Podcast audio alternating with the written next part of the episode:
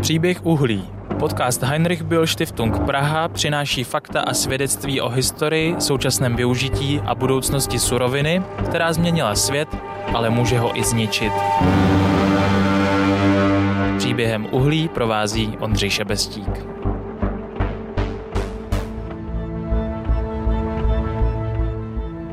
Naše cesta po spletitých štolách napříč vrstvami uhelných slojí se ve třetím dílu podcastu pokusí nahlédnout do politické hry, která je s odchodem od uhlí zpěta.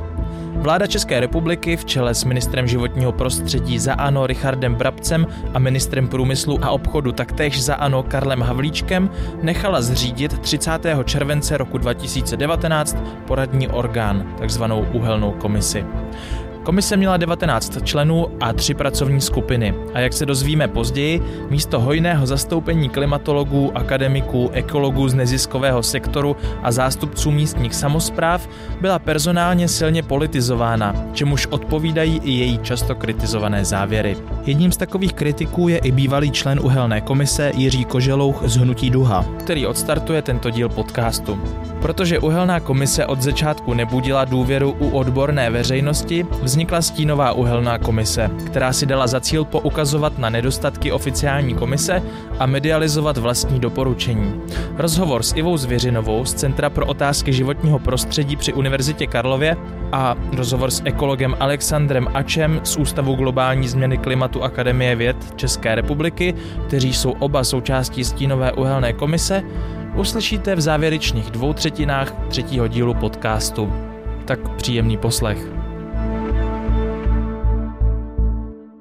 Úkolem uhelné komise, eh, který vlastně dala uhelné komisi vláda České republiky, bylo vyhodnotit eh, budoucí eh, potřeby uhlí v České republice a zejména možnosti útlumu nebo odklonu české energetiky od uhlí. Jiří Koželouch byl jedním ze dvou ekologů uvnitř uhelné komise. Od začátku nesnadná menšinová pozice uvnitř poradního orgánu nakonec vyústila v jeho demonstrativní odchod po boku kolegy z Greenpeace Jana Rovenského před závěrečným usnesením komise. Ale to bychom zbytečně předbíhali. Nejdřív se dozvíme, jak komise fungovala, jaké byly její cíle a jak to celé dopadlo. Nicméně, a to je eh, to, co vlastně vyčítáme tomu následnému postupu, který v závěru uhelné komise byl učiněn a to je to, že měla eh, takto komise doporučit na základě eh, celé řady podkladů, které měla vytvořit a celé řady analýz, které měla připravit a na základě zhodnocení dopadů tady těchto možností odklonu od uhlí, což uhelná komise nakonec neudělala vlastně a pouze doporučila ten rok, ale ne na základě relevantních podkladů. Hmm, přemýšlím, že bych přeskočil rovnou k tomu, vy jako uh, ekologické organizace jste ale nějaký plán útlumu měli a měli jste ho i podložený určitými právě daty. Jak ten vypadal? Tak z pohledu ekologických organizací eh, my jsme zaprvé tedy aplikovali eh, kritérium emisní intenzity zdrojů, což bylo kritérium, které uhelná komise schválila už v červnu 2020 které říkalo, že eh, uhelné elektrárny, teplárny a další zařízení mají být eh, odstavovány na základě tady tohoto kritéria, to znamená nejdříve mají být odstavovány ty, které na jednotku vyrobené energie spotřebují nejvíce uhlí, respektive vyprodukují nejvíce emisí skleníkových plynů, což je celkem, myslím, eh, srozumitelné kritérium. Mimochodem, které to jsou elektrárny? No, pokud se to kritérium aplikuje a spočítá, tak vlastně eh, nejméně efektivní je elektrárna Počerady, což je zároveň největší uhelná elektrárna v České republice.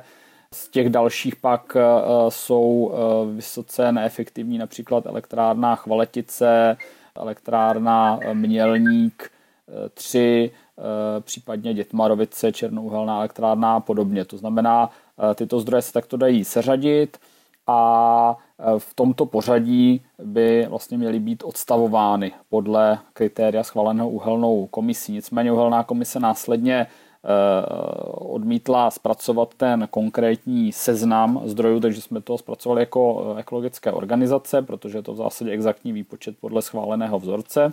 No a Zároveň jsme vycházeli z toho, že podle aktuálních dostupných modelování české energetiky by bylo možné s uhlím skončit eh, postupně do roku 2030. To znamená, podle nás by se ty uhelné elektrárny měly prostě seřadit podle kritéria emisní intenzity a postupně odstavovat od eh, současnosti do roku 2030. To je vlastně to, co jsme říkali my. Nicméně uhelná komise neměla vytvořit jenom takovýto scénář, ten samozřejmě také měla vytvořit, ale měla před tím finálním doporučením zhodnotit eh, sociální, ekonomické dopady takového, takového scénáře nebo různých scénářů a po, až podle toho dát to finální eh, doporučení. Což eh, neudělala, vlastně byl schválen pouze ten rok a k tomu doporučení, která ale nebyla, řekněme, nějakým způsobem diskutována nebo, nebo analyzována, a podobně. To znamená například podmínka, že musí být eh, eh, do toho roku 2038 spuštěn nový jaderný reaktor, eh, což je podmínka, která prostě v zásadě nedává smysl, respektive je nesplnitelná už v tuto chvíli a tím pádem to celé to doporučení dost vlastně podráží. Když se bavíme o snižování emisí pomocí útlumu uhlí a jeho využití v energetice, nebylo od začátku trochu jasné, že ta debata uvnitř komise nebude úplně nejprogresivnější s ohledem na její složení a e, na takové lidi, jako je třeba Jan Zahradník, který je známý klimaskeptik.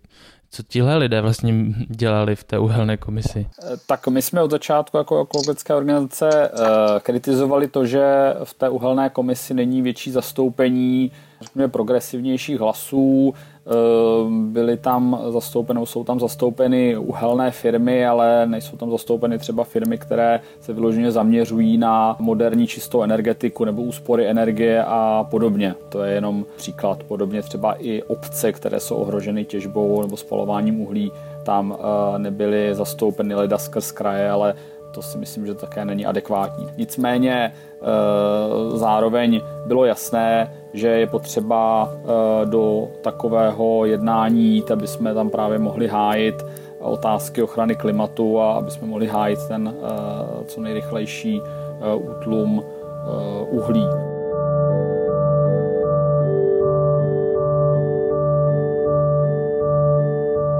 Ta uhelná komise byla inspirována německou uhelnou komisí jak tam vypadalo to složení lidí, jestli máte přehled?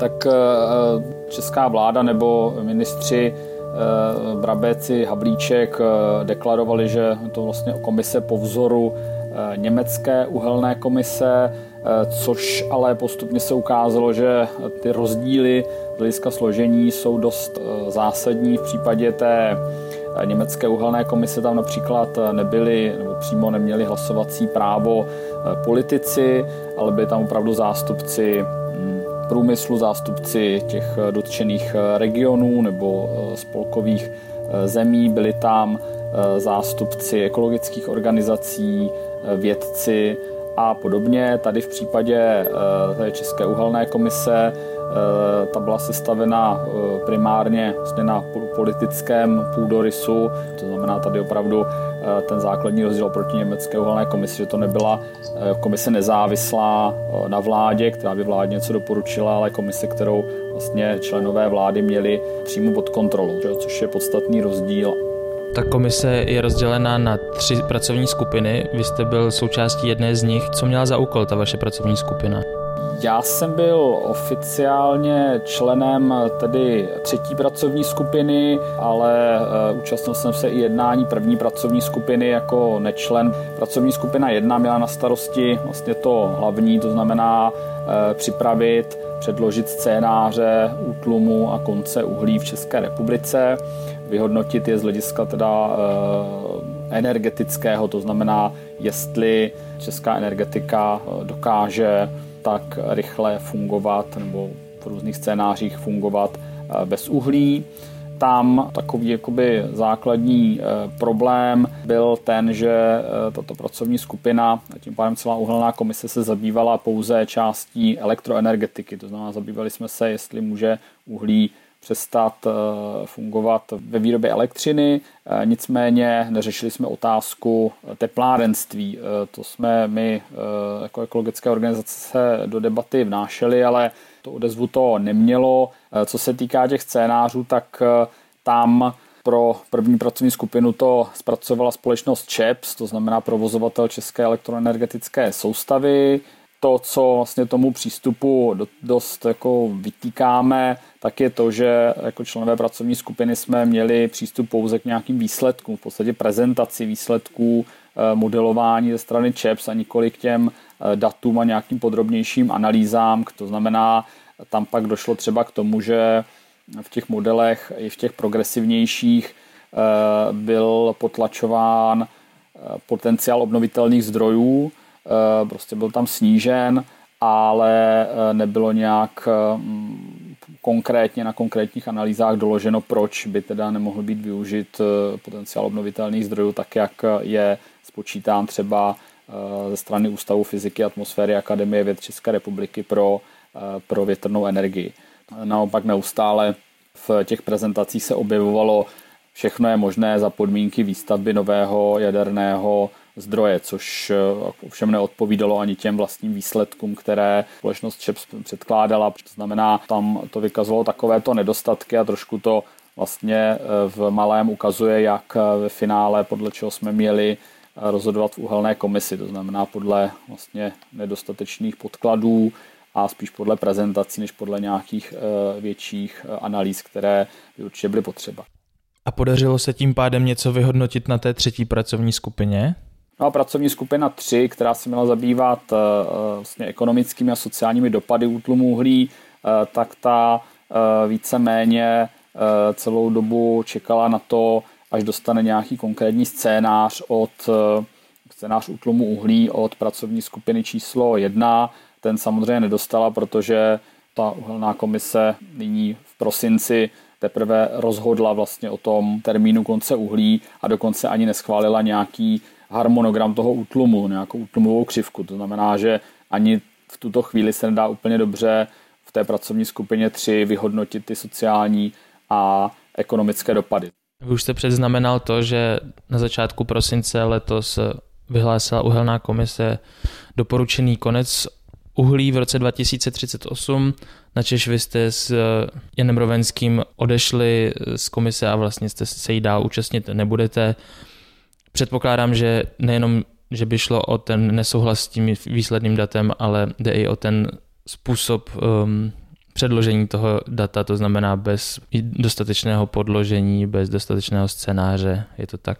Eh, přesně tak, eh, o to finální rozhodnutí, jako které datum konce uhlí, každopádně nejde, protože to bylo otázka samozřejmě hlasování, jasné, že prostě tam eh, bylo prostě 15 hlasů z 19 pro tento rok, tak to je potřeba brát jako výsledek. Nicméně to není důvod pro to odcházet z uhelné komise.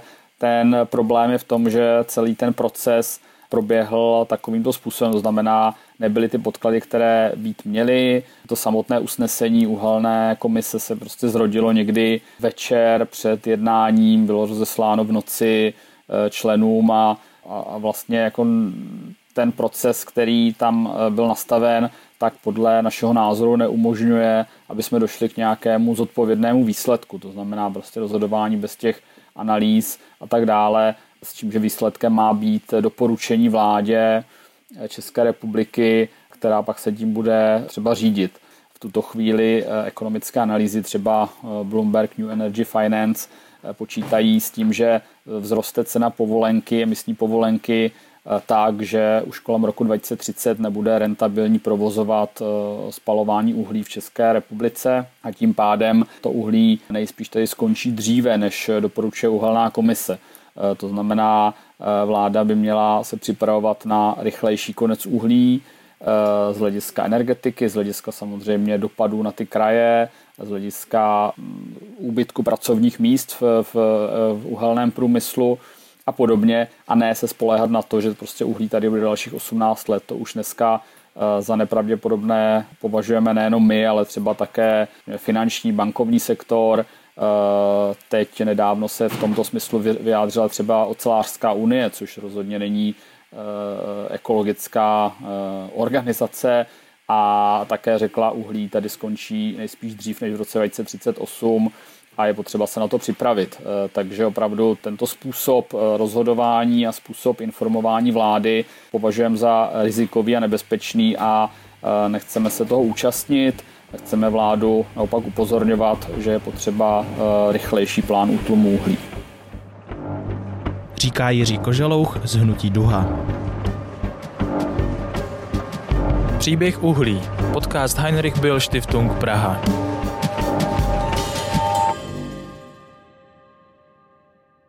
Jak jsme slyšeli, důvěryhodnost České uhelné komise, která měla za úkol vypracovat plán odchodu od uhlí a strategii využívání do budoucna, byla od prvních dnů poměrně nízká. Výzkumnice Iva Zvěřinová, která mimo jiné učí kurz environmentální sociologie na Univerzitě Karlově, se ve stínové uhelné komisi věnovala vypracování materiálů o ekonomických a sociálních dopadech útlumu uhlí. Díky Ivě Zvěřenové se v dalších minutách dozvíme nějaká důležitá čísla stran zaměstnanosti a taky pár dobrých příkladů transformace uhelných regionů ze zahraničí. Tak mě by zajímalo za prvý, jak třeba ty vnímáš hm, to, jak fungovala třetí pracovní skupina, která se na tady ty sociální a e, ekonomické otázky transformace a odchodu od uhlí e, zaměřovala? Jak vlastně z tvého pohledu fungovala? E, tak já bych chtěla nejdřív uvést, že vlastně to, jak se dívám na fungování uhelné komise, pramení z neoficiálně zveřejněných dokumentů, protože oficiálně byly zveřejňovány pouze stručné zápisy z eh, jednání eh, celé té uhelné komise. A že, eh, takže se domnívám, že je velká škoda, že ty zápisy z těch jednání těch pracovních skupin a hlavně podklady na ty pracovní skupiny nejsou oficiálně a nebyly zveřejňovány a za celou dobu vlastně té uhelné komise se nezveřejnil žádný ten podklad oficiálně. Až pak e, vlastně Zelený kruh e, něco zveřejnil, ale e, na svých webových stránkách a chybí tam třeba klíčový materiál mechanismu způsobení transformace, který vypracovala ta třetí pracovní skupina a v tomhle tom materiálu vlastně je schrnuto, co ta třetí pracovní skupina dělala. No a co se dá teda z toho mála, co je k dispozici, vyčíst? No, když se podívám na ten uh, dokument uh, Mechanismus způsobení transformace, tak to je sedmistránkový text, který je uh, především plný obecných tvrzení. Je v něm vlastně odkaz jenom na jednu odbornou studii a nejsou tam vlastně žádné specifické údaje, nejsou tam žádná data a celé je to vlastně v, řečeno, že to všechno bude teprve vypracováno protože oni vlastně uvádí, že ty dopady transformace energetiky lze odhadovat až poté, kdy budou známy scénáře transformace energetiky. A ty scénáře transformace energetiky byly teprve jakoby dokončeny, takže oni vlastně teprve tu činnost mají vlastně začít jako provádět. No. Samozřejmě chybí stále to, co měli vypracovat, což je kvantifikace nákladů a dopadů odklanu a zhodnocení strukturálních změn regionu.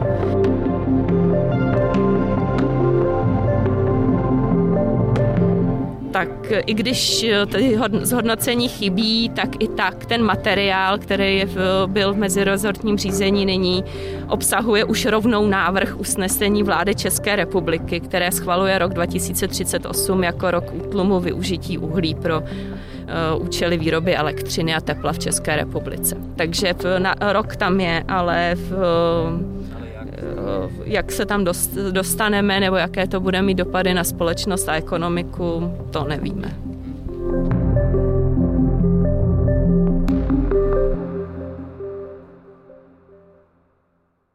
No ale znamená to, že teda nápad vytvořit uh, tu vaší paralelní stínovou uhelnou komisi vlastně dával smysl. Jak vás to vlastně napadlo už jako předtím, než jste vlastně věděli ty výsledky?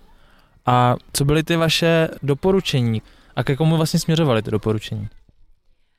No tak eh, ten nápad vznikl po tom eh, přečtení vlastně statutu v uhelné komise, zjištění složení uhelné komise a složení těch pracovních skupin. Je tam z 12 členů jenom jeden člověk z akademické sféry. Takže vlastně jsme si říkali, tak zkusme v, jakoby udělat nějaké rešerše literatury, protože v, v, stínová uhelná komise jakoby nemá kapacitu na to, aby zpracovala nějaký složitý modelování socioekonomických dopadů nebo v nějaký složitý kvantifikace eh, přínosů pro společnost nebo pro ekonomiku. Eh, zkrátka, že to všichni děláme ve volném čase a nejsme za to nějak jako placeni. Takže děláme ve volném čase, co zmůžeme a zmůžeme rešerši odborných studií. Takže vy jste udělali rešerši odborné literatury, která k tomuhle tématu vyšla. Asi jste sebrali nějaký příklady ze zahraničí a například se jako využívá ten argument, eh, proč třeba posečkat s odchodem od uhlí, ten, že je v tom rezortu nebo v tomhle biznise zaměstnáno hodně lidí v těch regionech. Tak jaký jsou ty reální čísla? Jak se třeba vyvíjely od 90. let, kdy skončila ta kulminace těžby uhlí a využívání?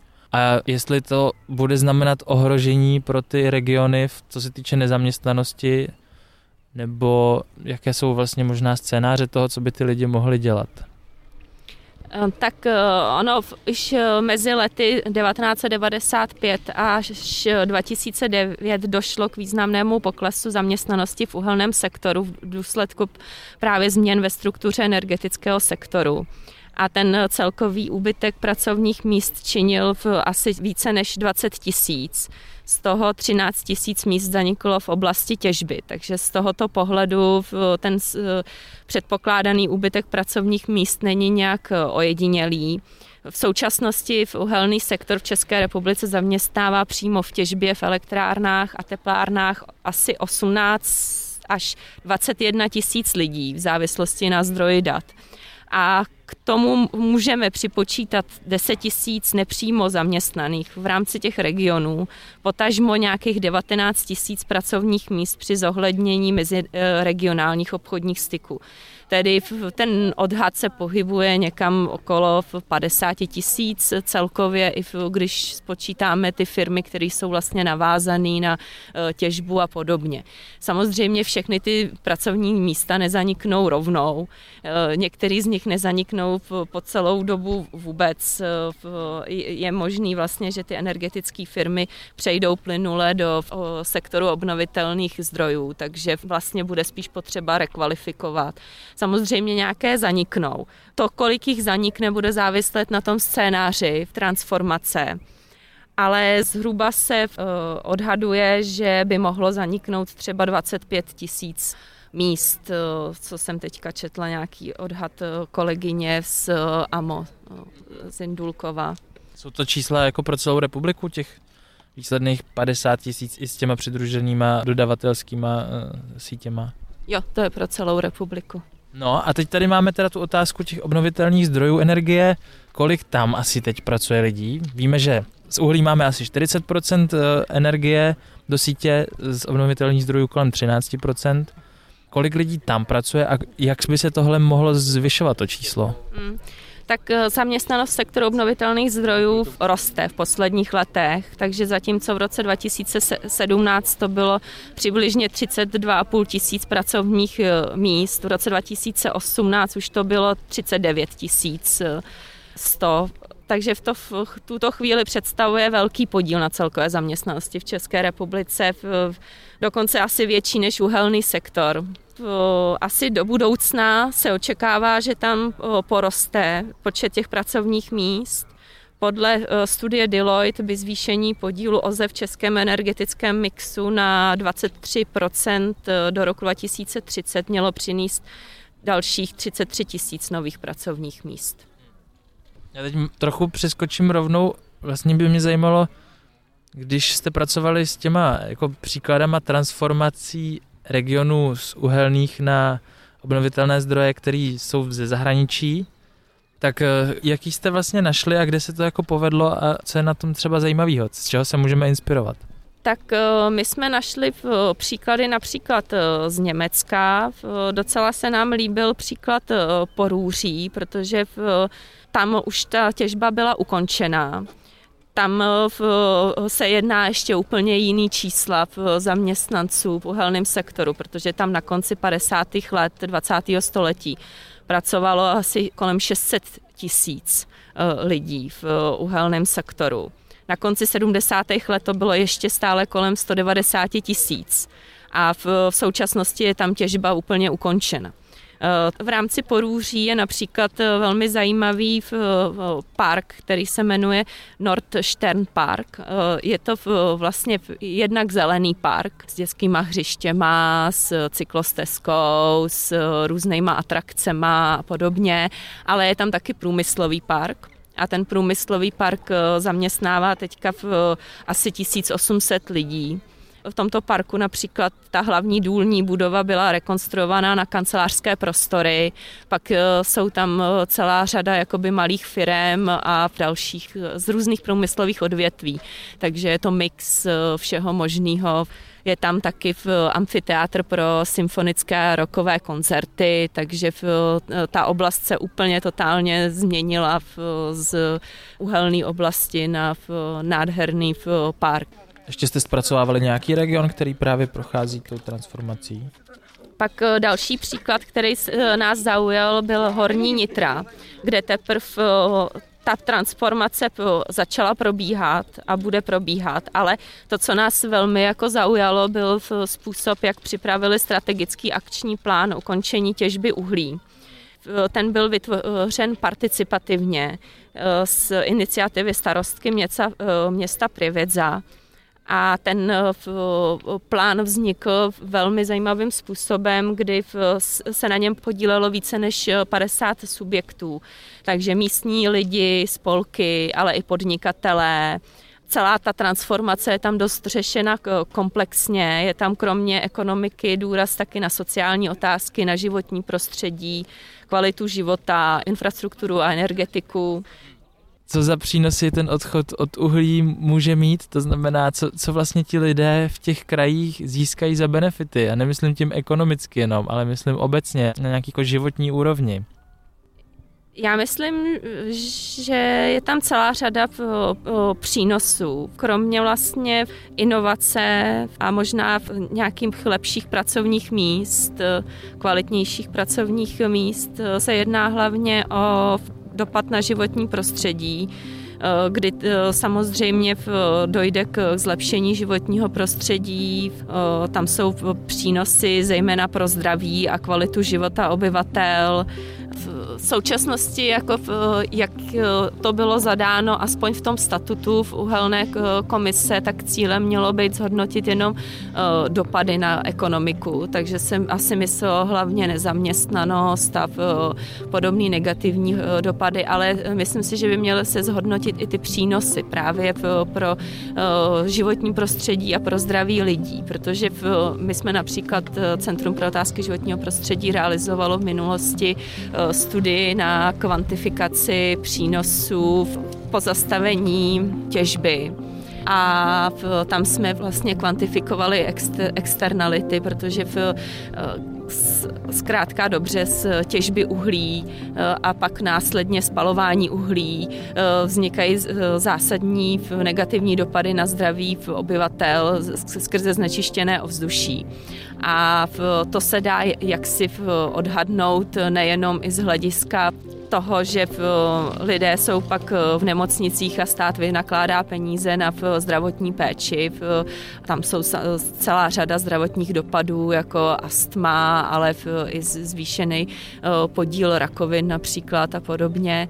Tak se dá odhadnout vlastně i jakoby přínosy z, z hlediska zdraví obyvatel a dost konkrétně se dají jakoby kvantifikovat počtu lidí, kteří nebudou trpět nebo s menší pravděpodobností budou trpět nějakýma zdravotníma dopadama negativníma. Tak jo, máš ještě něco, co bys chtěla třeba dodat, nebo co nebylo řečen? No, možná bych teda asi schrnula vlastně naše doporučení, kterými jsme tam eh, měli na základě toho, co jsme zjistili. Tak eh, nám přišlo nutné co nejdřív připravit strategii podpory transformace zaměstnanosti v uhelných regionech. A strategie podpory zaměstnanosti by se měla snažit vytvořit eh, podmínky pro vznik nových pracovních míst s dostatečnou dobrou úrovní. A taky si myslíme, že vzniku pracovních míst v uhelných regionech může napomoct právě strategie podpory obnovitelných zdrojů, která by mohla být poněkud um, ambicioznější, než je v současnosti. Um, myslím si, že ty peníze na podporu uhelných regionů musí sloužit jednak teda k rekvalifikaci těch lidí a k projektům vytvářejícím čistá pracovní místa. A uh, zároveň si myslím, že by se s tou transformací nemělo otálet, protože uh, jsme viděli v studii ze zahraničí, která ukazovala, že rychlejší odklon od uhlí vede k rychlejšímu zotavení dotačního regionu. Takže když ta strategie bude dobře právě připravená, tak by to mohlo být výhodnější, než vyčkávat a nemít žádnou strategii. Dále si myslíme, že vlastně bychom se měli zaměřit na snížení spotřeby energie. Takže by se měla podpořit eh, možnost regenerace budov až na pasivní standard. A že by výraznější roli měly hrát ty participativní platformy, eh, jednak ke sdílení odborných a politických stanovisek a názorů dotčených obyvatel. A eh, dále si teda myslíme, že by se mělo do českého práva převést ten podpůrný legislativní rámec pro ty občany a energetické komunity a vlastně podpořit vznik energetických komunit, tak jak je tomu teďka v zahraničí. Vypráví Iva Zvěřinová z Centra pro otázky životního prostředí Univerzity Karlovy. Příběh uhlí. Podcast Heinrich Bill Stiftung Praha.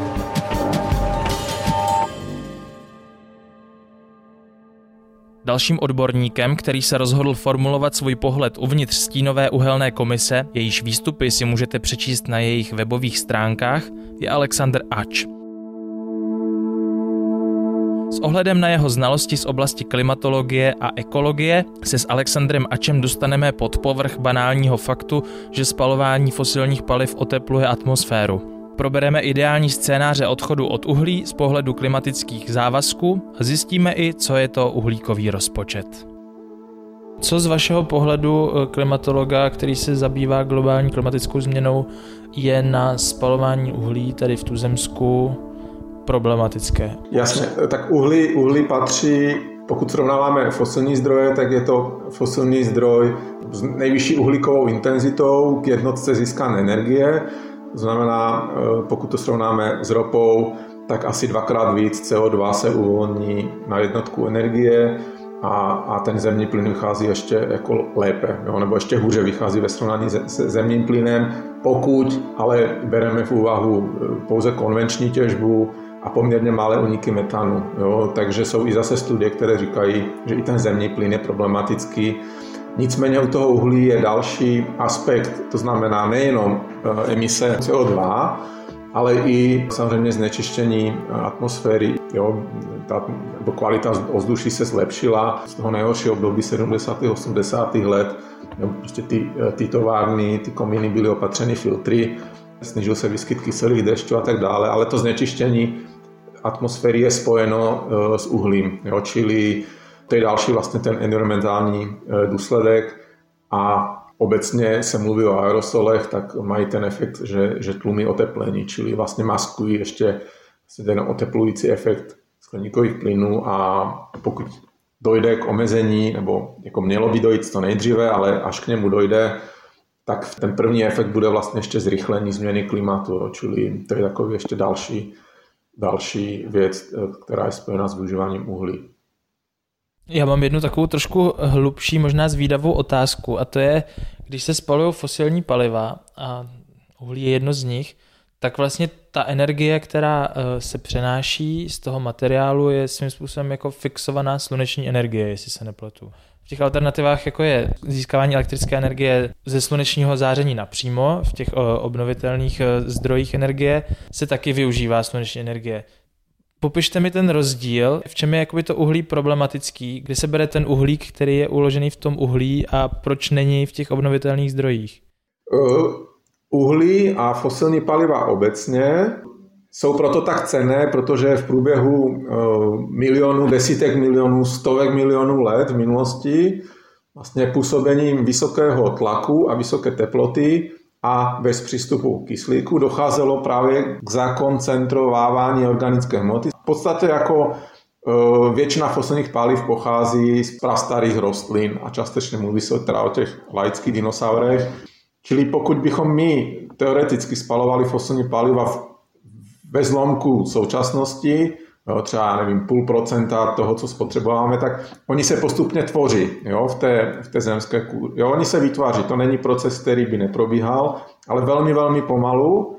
Jo? Čili z toho důvodu je, říkáme o nich, že jsou neobnovitelné, protože v horizontu lidského života vlastně téměř nevznikají. Jo?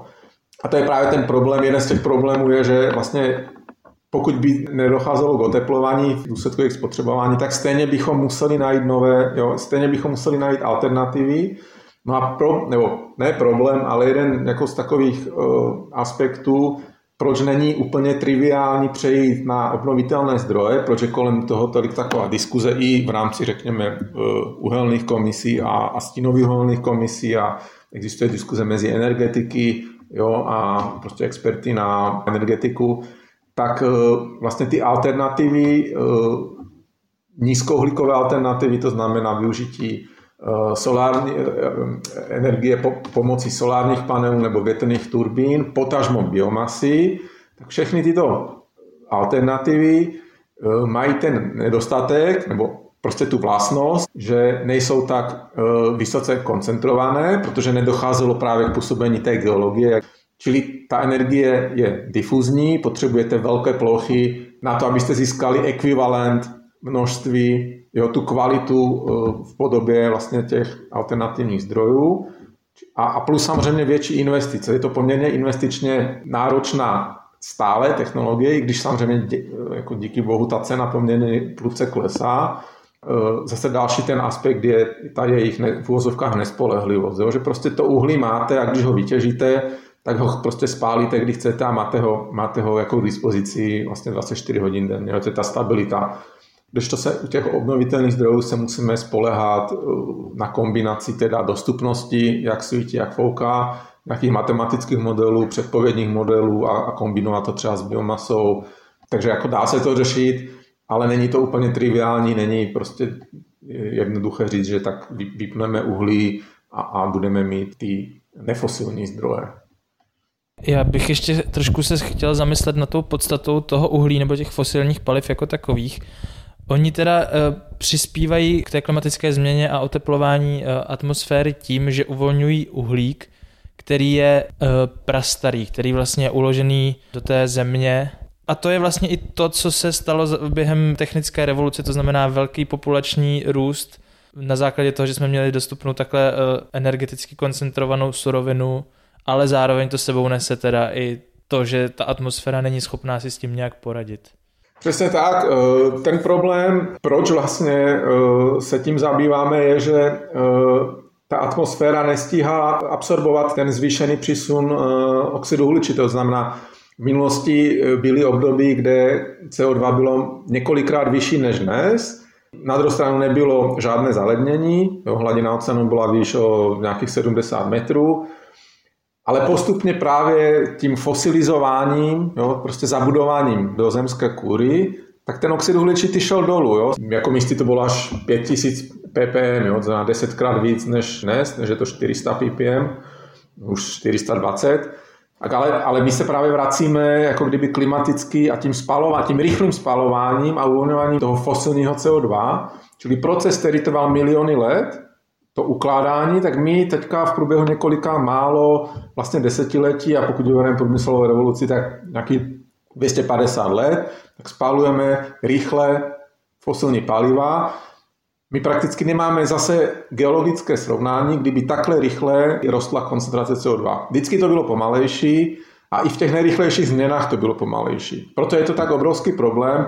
Já bych ani neříkal, že, že fosilní paliva přispívají ke změně klimatu. Oni, oni ji přímo způsobují, nebo my ji přímo způsobujeme. Pokud by k tomu nedocházelo, tak by ani nebudovat, aby se oteplovalo. Jo? Čili přímo jako to je způsobené právě tím rychlým spalováním fosilního uhlíku. Ta současná koncentrace CO2 je nejvyšší za posledních 3 až 5 milionů let. Za 10, možná na nejvíc za 20 let budeme na úrovni, kdy oxid uhličitý byl srovnatelný úrovni před 20 a více miliony let.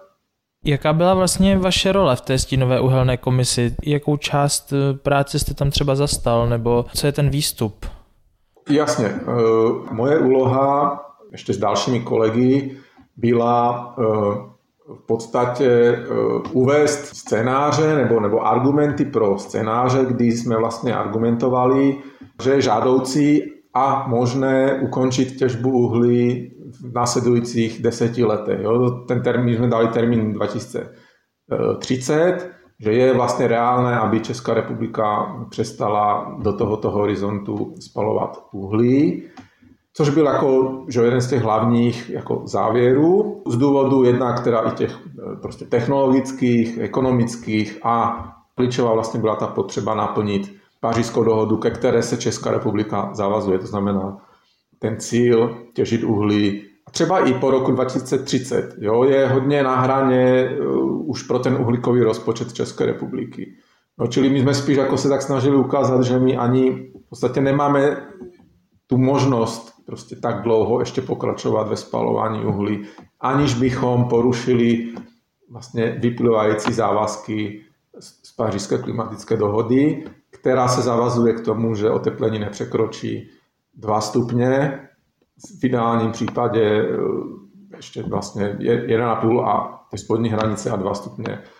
A na, na tady tu míru oteplení my víme poměrně dobře spočítat, kolik tun, když to jako přeženu, kolik tun uhlí, kolik tun ropy a kolik uh, zemního plynu můžeme pro naši stát, jo, to je vlastně ta, ta idea uhlíkových uh, rozpočtů, kolik můžeme vlastně spotřebovat a zároveň ještě budeme schopni eh, naplnit eh, ten cíl oteplení do 2 stupňů. Na to jsou prostě mitigační scénáře i pro Českou republiku. Hmm, tak jo, poslední otázka. Čeká nás utlumování uhlí, ať už to dopadne jakkoliv, ať už ten datum bude jakýkoliv. Jak si myslíte, že by se to mělo dít? řekněme teda té mitigace nebo toho klimatického pohledu je, je naprosto zásadní 2030 by měl být poslední datum, no ale pak by velmi rychle mělo pokračovat. Jak jsem říkal, ropa a zemní plyn, do roku 2040 maximálně 50, aby byla dosažena, jako nikdy to nebude úplná nula, ale jako nějaké malé množství by, by pak mohly eh, vlastně ty lesní ekosystémy jako eh, neutralizovat, jo? ale velmi malé množství. V případě technologie pohodcující oxid uhličitý, to je vlastně ten řekněme, optimální scénář ukončení spotřeby fosilních zdrojů. Takže ještě jednou uhlí, pak ropa zemní plyn 2030, 35, 40. Jo. Eh, z hlediska klimatu Jedno z těch doporučení eh, stínové uhelné komise je, že potřebujeme zavést spoplatnění fosilních zdrojů. Jo, to prostě bez toho žádný ekonomický model nám nedává mitigační scénář bez zvýšení cen. Jo? Pokud prostě se bude letat při současných cenách, tak prostě ten uhlíkový rozpočet se překročí. Čili mělo by to být spojené s tou, řekněme, tvrdou legislativou, možná nekompromisní.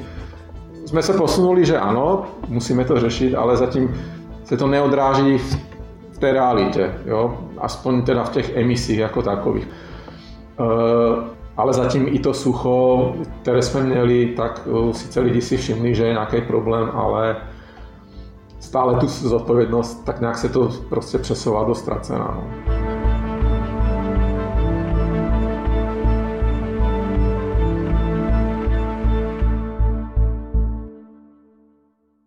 Zakončuje díl podcastu o uhelné komisi ekolog z Ústavu výzkumu globální změny klimatu Akademie věd České republiky Alexander Áč. Slyšeli jste třetí díl podcastu Příběh uhlí z produkce Heinrich Böll Stiftung Praha. Podcastem vás prováděl Ondřej Šebestík. Všechny díly podcastu a další informace najdete na webu Heinrich Böll Stiftung Praha.